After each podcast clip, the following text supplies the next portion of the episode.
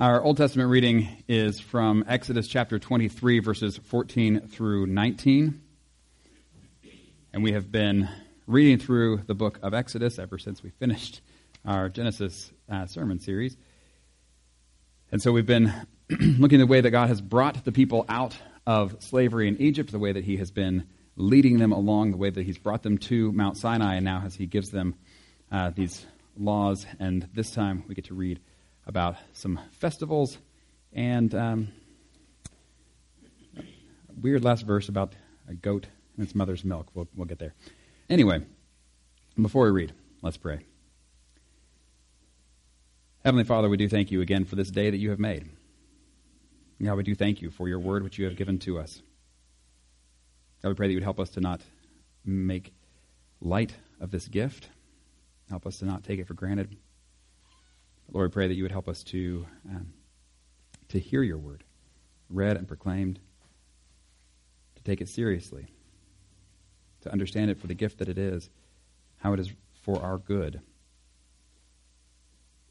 Lord, we pray that you would help us to seek to understand and apply and live what you have said. Uh, that we would be made ever more by your word and by your spirit into the people that you have created us to be in relationship with you through Jesus. We pray this in Jesus' name. Amen. Exodus chapter 23, starting in verse 14, says, Three times a year you are, to you are to celebrate a festival to me. Celebrate the festival of unleavened bread. For seven days eat bread made without yeast, as I commanded you. Do this at the appointed time in the month of Aviv, for in that month you came out of Egypt. No one is to appear before me empty handed. Celebrate the festival of harvest with the first fruits of the crops you sow in your field. Celebrate the festival of ingathering at the end of the year, when you gather in your crops from the field. Three times a year, all the men are to appear before the sovereign Lord. Do not offer the blood of a sacrifice to me along with anything containing yeast. The fat of my festival offerings must not be kept until morning. Bring the best of the first fruits of your soil to the house of the Lord your God. Do not cook a young goat in its mother's milk. Turning then to Luke chapter 5, verses 30 through 32. This is actually uh, the second half of a uh, story where Jesus has uh, gone to have dinner with um, Levi the tax collector, and then there are other you know, tax collectors and others there with him. And um, here's the response. Says, but the Pharisees and the teachers of the law who complained, who belonged to their sect complained to his disciples, Why do you eat and drink with tax collectors and sinners? Jesus answered them, It is not the healthy who need a doctor, but the sick. I've not come to call the righteous, but sinners to repentance. This is the word of the Lord. Thanks be to God.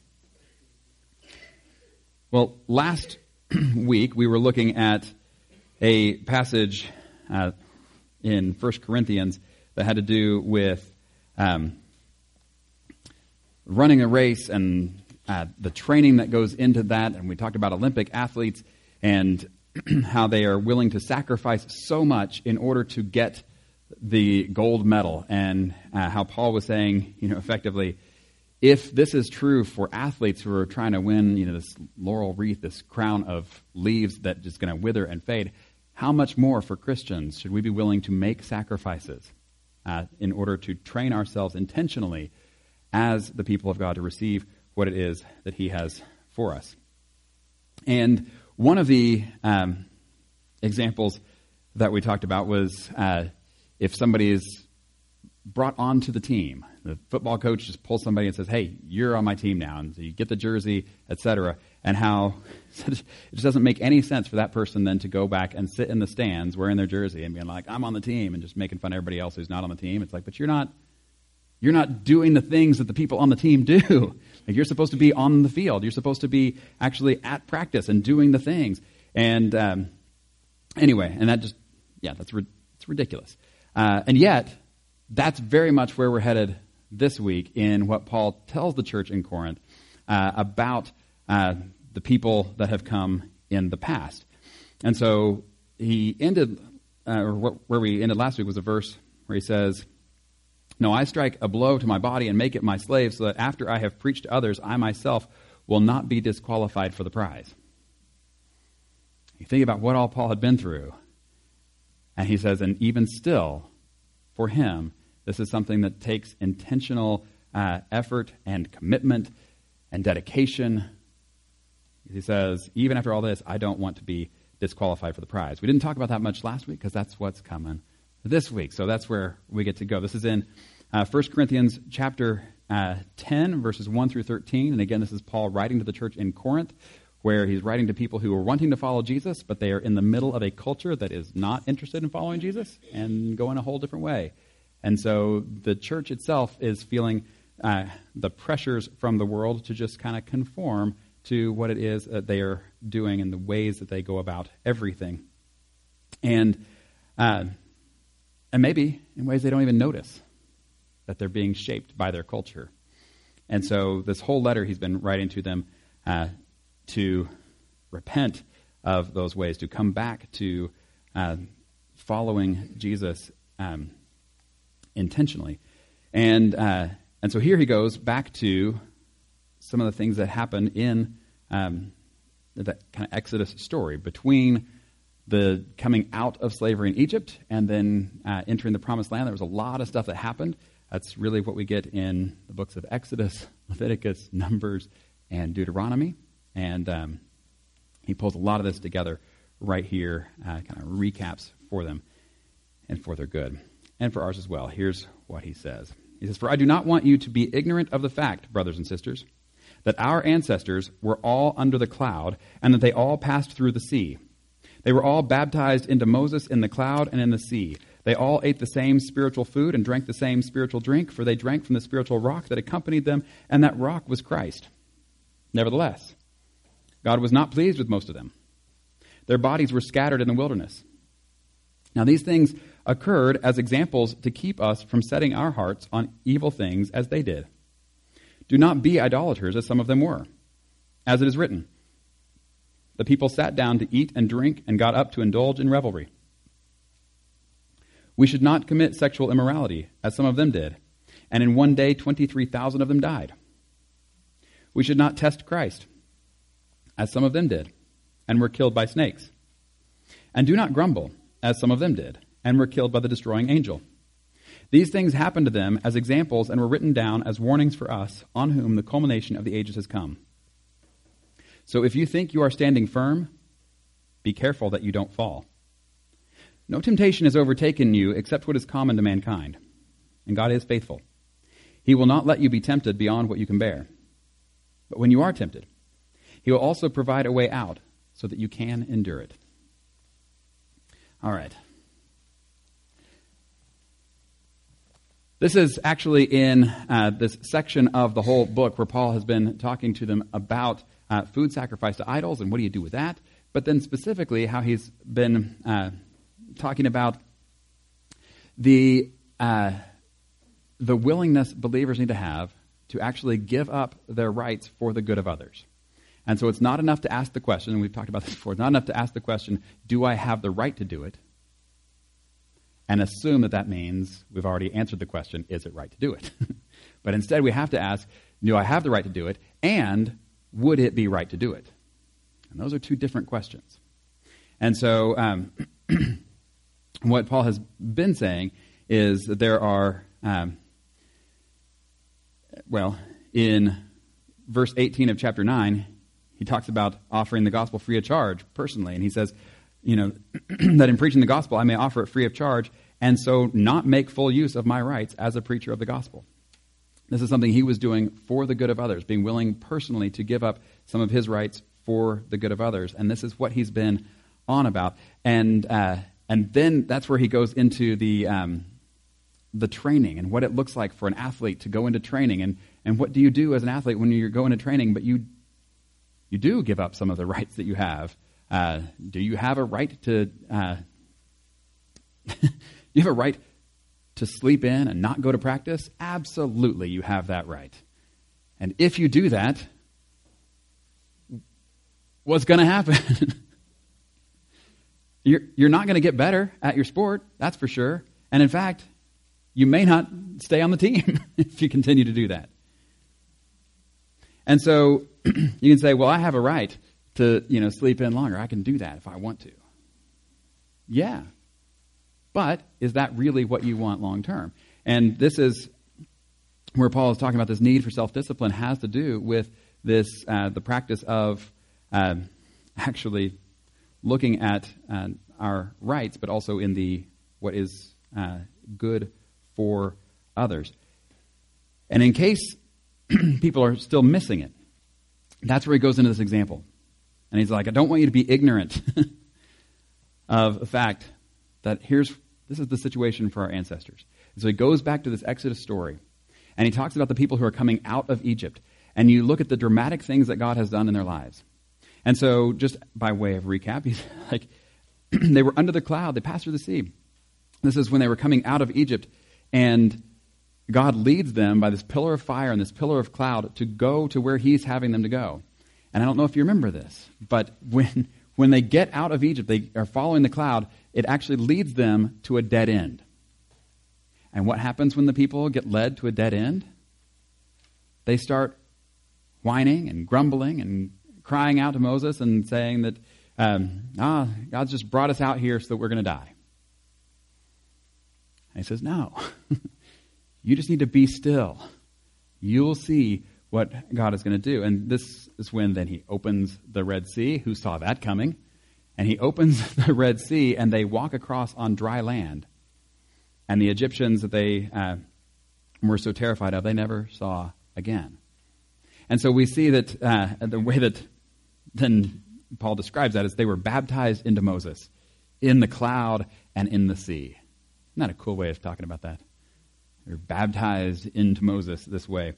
And then, of course, they go out into the wilderness, and what happens as soon as they get out there? I mean, the first thing that they do is sing God's praises. Wow, he did amazing things. Look at that. He rescued us from the Egyptians.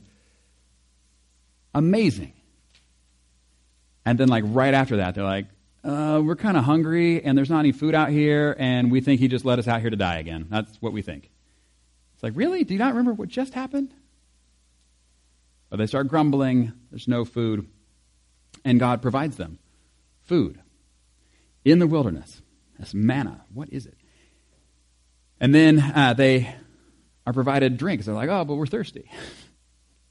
Provides them uh, water to drink. Uh, and there's this you know, moment where God tells Moses to hit the rock, and he hits the rock, and water comes out. And later, he tells him to speak to the rock, and he hits the rock. That's a whole other story. But anyway, uh, but water is provided for them in the wilderness, in this miraculous way that they have been fed and uh, food and drink. And so Paul talks about this as uh, this uh, they ate the same spiritual food and spiritual drink. What does he mean by spiritual? In that it was provided for them by the Spirit, right? And so this is something they could not have gotten on their own. This is something that God provided for them. And so you think about this. You think about their situation. Have they um, experienced the uh, the work of God in powerful ways in their lives? Absolutely. Has He brought them out of slavery? Yes. Has He um, saved them from uh, what they were dealing with? Yes. And then after He's brought them out, has He continued to sustain them with food and drink? Yes.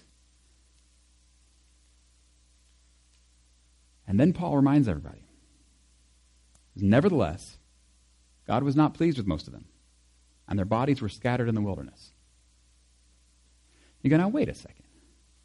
Uh, these were the people that he's bringing into the promised land, right? He's bringing them out of slavery and into the promised land, and so he's gotten them out, but then they didn't go in. What happened?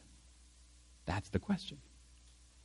Because when uh, Paul is using this kind of language and he's reminding the church in Corinth, he's not just saying, hey, I want you to think about that back then, and then we can, you know, feel good about ourselves that we're not doing what they did. He's like, actually, uh, we may be in a closer situation than you realize.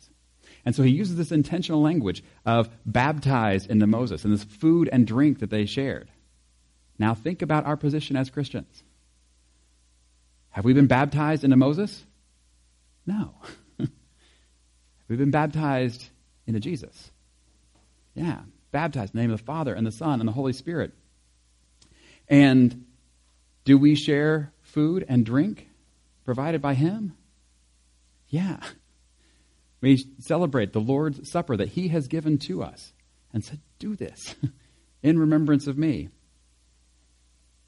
And so Paul is saying, We're very much in their same situation. We have experienced the power of God in our lives. We have experienced salvation from things in our past and have, are being brought forward. But, and we're being sustained by these food and drink, but maybe there's more to it than just that. Maybe we don't just look at that and go, yeah, that's good. Baptize? Sharing in uh, baptism and the Lord's Supper, the sacraments of the church. What else is there? And then he reminds them, nevertheless, God was not pleased with most of them. Their bodies were scattered in the wilderness. Something happened. And then he even says in verse 6 Now these things occurred as examples to keep us from setting our hearts on evil things as they did. Isn't that strange? When you think about what all they'd been through and the ways that God had been saving them and providing for them over and over again, and then to describe them as setting their hearts on evil things, it's like, oh, really? Is that what they did? Yeah, that is what they did.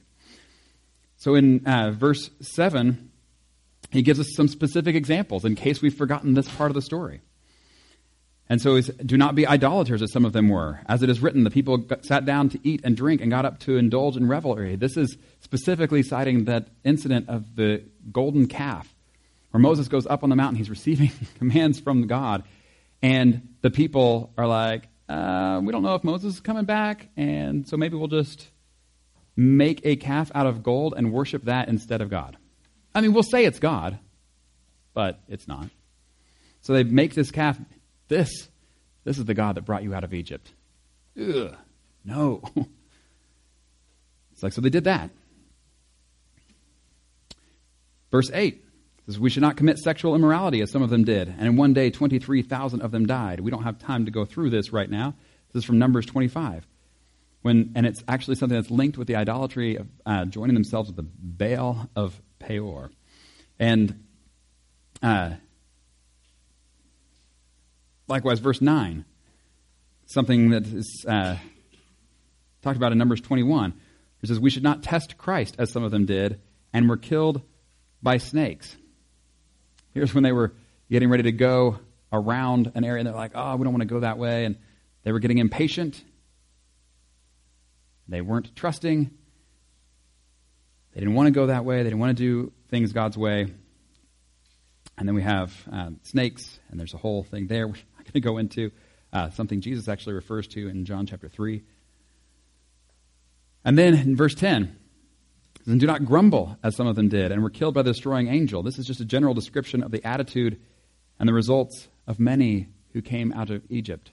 If you read the story from Exodus, Leviticus, Numbers, Deuteronomy, there's so much, especially in Exodus and Numbers, of just this general attitude of grumble, grumble, grumble, grumble, grumble. And it's like, you see what God has done, right? You see what He has done in the past. You see the way that He has continued to provide in your present. And yet, there's like no trust for the future. And, uh, and there's this constant like attitude of, we don't think God knows what He's doing. We don't think that He cares about us. We don't think that He has a plan that is going to actually work. And so there are even times where they're like, what we need to do is go back to Egypt. That's what we need to do. This is the kind of thing that is, um, that is described by Paul as uh, them setting their hearts on evil things. They have linked themselves up with the idolatries of the day. They have linked themselves up with the immoralities of the day. They have linked themselves up with the ways of thinking of all the people around them instead of continuing to stay focused on the God who had already saved them. To continue to walk with Him, trusting Him that He does know what He's doing. He's got a good track record, and He does have a plan, and, uh, and will bring things forward. And instead, it was like physically they had been brought out of Egypt. But spiritually, a whole lot of them were still there. You know what I mean? And this is where um, you've heard the line before it's easier to get the people out of Egypt than to get Egypt out of the people. This is what Paul is dealing with at the church in Corinth. It is easier to get together a group of people in Corinth and say, yes, we want to follow Jesus. It's a lot harder to get the Corinth out of the people. Because our culture is like the um, like fish with the, it's the water we swim in. You know, fish don't even notice the water; it's just what they're in. And our culture, it's like we don't even notice; it's just what we're in. And one of the um, one of the best ways to actually see the culture that you're part of is to leave it, to go somewhere else. G.K. Chesterton talked about this. Uh, the reason that he would travel, He's like the reason I go to Paris is not so I can see Paris. I'm paraphrasing here, but he's like, it's so that I can see my home when I get back. because right now, you know, while I'm here, there's like this veil over my eyes. I can't even see the chair in front of me. It's like, but when I go away, and then I come back to it, and you may remember there's the um, the old Febreze commercials about being nose blind. Remember that? Yeah. Where if you're smelling the same thing so much, you don't, you don't even notice the smell, and then other people come into your space, and you're like, ugh, what is that? Oh, I didn't know that it smelled so bad. Um, that's how we all are with our culture. That's how, and we don't even notice that that's what's going on. And that's what was going on with, um, with the people in Corinth, and this is why Paul goes back to the people and, like, maybe you can see your culture a little better if we go back, if we think about a different culture, we think about a time uh, in the past that takes us out of Corinthian culture and we get back to what was going on in the uh, Exodus generation. And we talk about that for a while. And now we come back and we look at Corinth. Do you see now that you're doing the same things? That you've been saved, you've been sharing, you've been baptized, and you've been um, sharing in the spiritual food and drink provided by Christ, and yet are setting your hearts on evil things.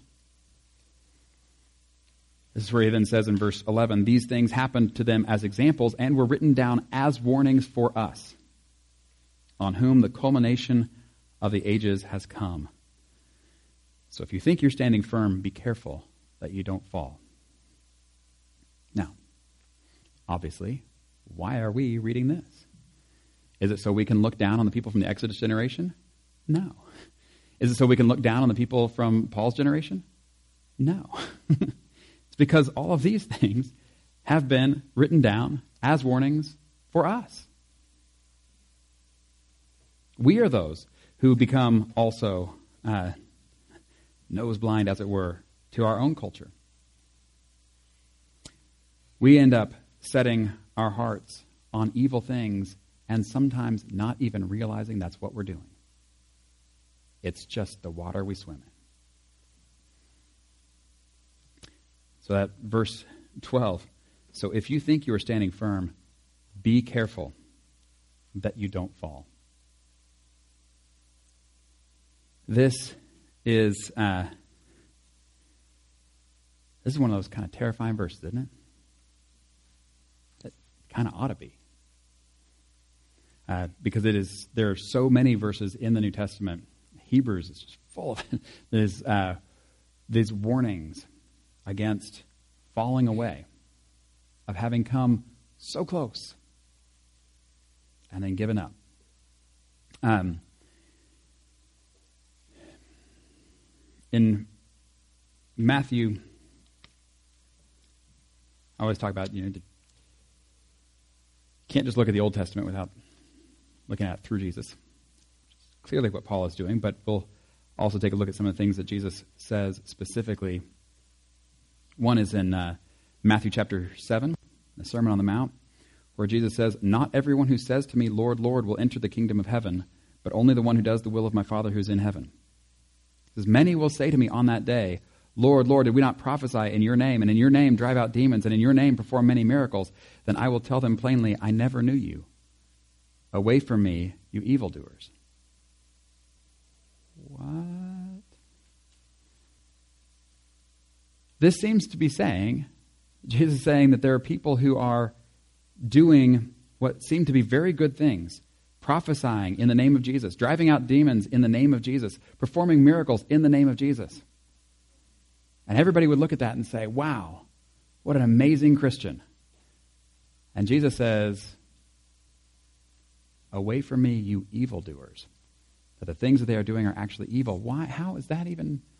What?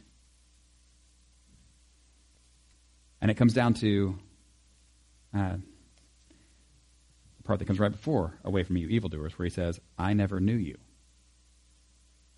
That that's actually what the whole thing is about, isn't it? That from the very beginning, it's been about this life with God. This is what God wanted for his people as he brings them out of slavery in Egypt. He's uh, teaching them who he is. He's the one who has heard their cries for salvation. He brings them out. He rids them of, the, of slavery. He rids them of the Egyptians. He provides food for them in the wilderness. He provides drink for them in the wilderness. He guides them along life with God. You can trust me.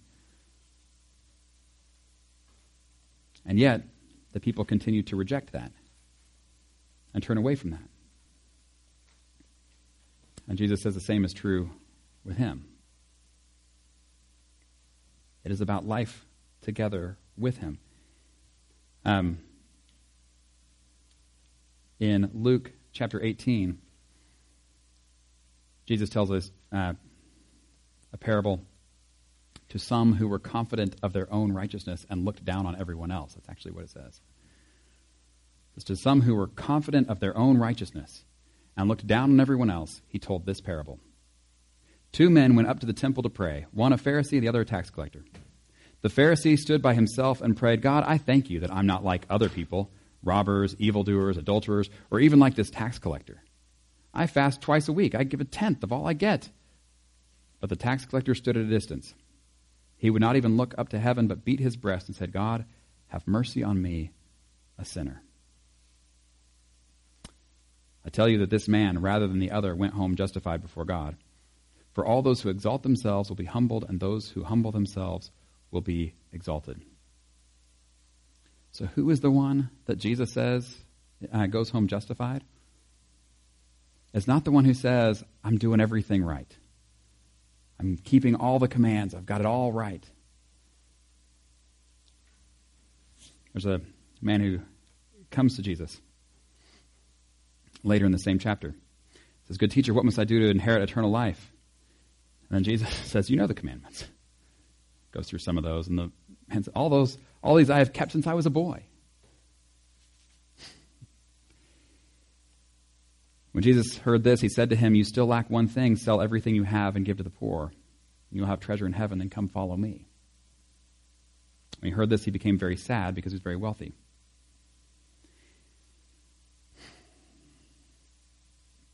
This, uh, this again, it's the same thing. The guy comes up to him thinking, I have done what I need to do. And Jesus says, But, but do you trust me? Do you want a relationship with me? No, not that. Well, that's the whole thing. That's the whole thing. And so many of us want to, uh, well, I'll, I'll come to church, I'll get baptized, I'll have the Lord's Supper, and that way, that'll get Jesus off my back, and I can go do what I want. And I can go live just the same way the rest of the culture lives. No. The whole thing is the relationship with Him. The reason for our baptism, baptism is a connection and a union with Him. The reason for communion is communion with Him. It's fellowship with Him. And this is also where the good news of this comes in, um, because it's not just a warning passage. Verse 13 No temptation has overtaken you except what is common to mankind, and God is faithful. One thing we've learned God is faithful. He will not let you be tempted beyond what you can bear, but when you are tempted, He will also provide a way out so that you can endure it. This is good news. Jesus is not uh, just good news and that He saves us from the penalty of sin, but that He also saves us from power of sin in our lives. That we do have the ability to say no to the temptations that we face. Um, oh, there's so much more I want to share. We're way out of time. Hit this. This is uh, Hebrews chapter 2. Yeah, Hebrews chapter 2, verse 18. Talking about Jesus says, because he himself suffered when he was tempted, he is able to help those who are being tempted. Do you hear that? He's been through it. He knows what it's like. He knows what we're going through. And this is where, you know, Paul says that he will provide a way out. And you know what the way out is? Whatever the temptation is we're facing, do you know what the way out is?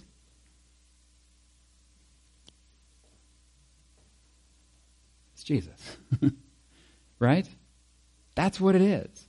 We look so many other places, but it's Jesus. The one who said, I am the way and the truth and the life. In chapter 4 in Hebrews, uh, talks about Jesus as our great high priest. And he says, For we do not have a high priest who is unable to empathize with our weaknesses, but we have one who has been tempted in every way, just as we are. Yet he did not sin.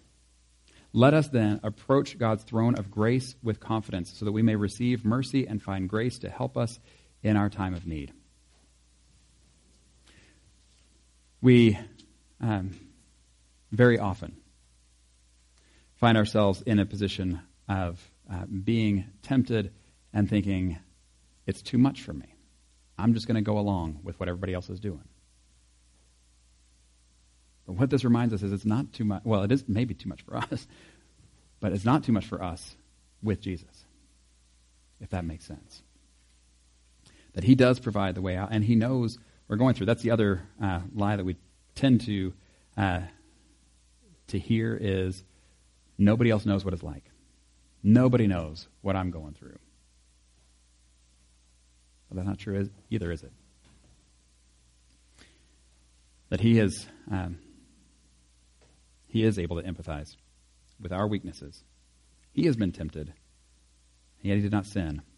So let us approach God's throne of grace with confidence so we may receive mercy, find grace to help us in our time of need. The other thing that we tend uh, toward is when we do mess up, when we turn away, we can read this passage in 1 Corinthians and go, oh, these people came out of Egypt and they turned away, and that was it for them.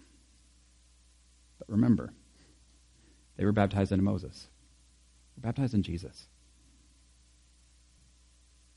we receive mercy and grace. And this is, uh, this is how Jesus has been provided for us so that we can endure temptation and we have that guarantee of forgiveness of sins if we come back to Him. But it's always about Him. It's always about our relationship with Him. And so um, the temptation will always be, in one form or another, just turn away from Him. That's the temptation, isn't it? That's always been the temptation. Just turn away from Him. And even when it comes to you know specific sins, it's like, well, just turn away from Him to solve this problem on your own. No, that's actually the temptation, is turn away from Him. And so, the of course, the solution always is turn back to Him. That's really what the word repent means. Just turn around. Come back to Him. God, have mercy on me, a sinner. In the name of the Father, the Son, and the Holy Spirit. Amen. Heavenly Father, we do thank you for this day that you have made. And God, we do thank you for your word which you have given to us. And God, we do pray that you would help us to hear your message for us today. I pray that you would help us to see more clearly the ways that we um, are products of our culture and the ways that you are calling us to be different. That you want us to reflect who you are into this world, that, they, that everyone would come to know you. And God, we know that we can only do this if we are connected with you. Jesus said, I am the vine and you are the branches. If you remain in me and I in you, you will bear much fruit. Apart from me, you can do nothing. God, help us to believe you. Help us to stay close to you. Help us to um, to trust you and to know the life that comes from being connected with you.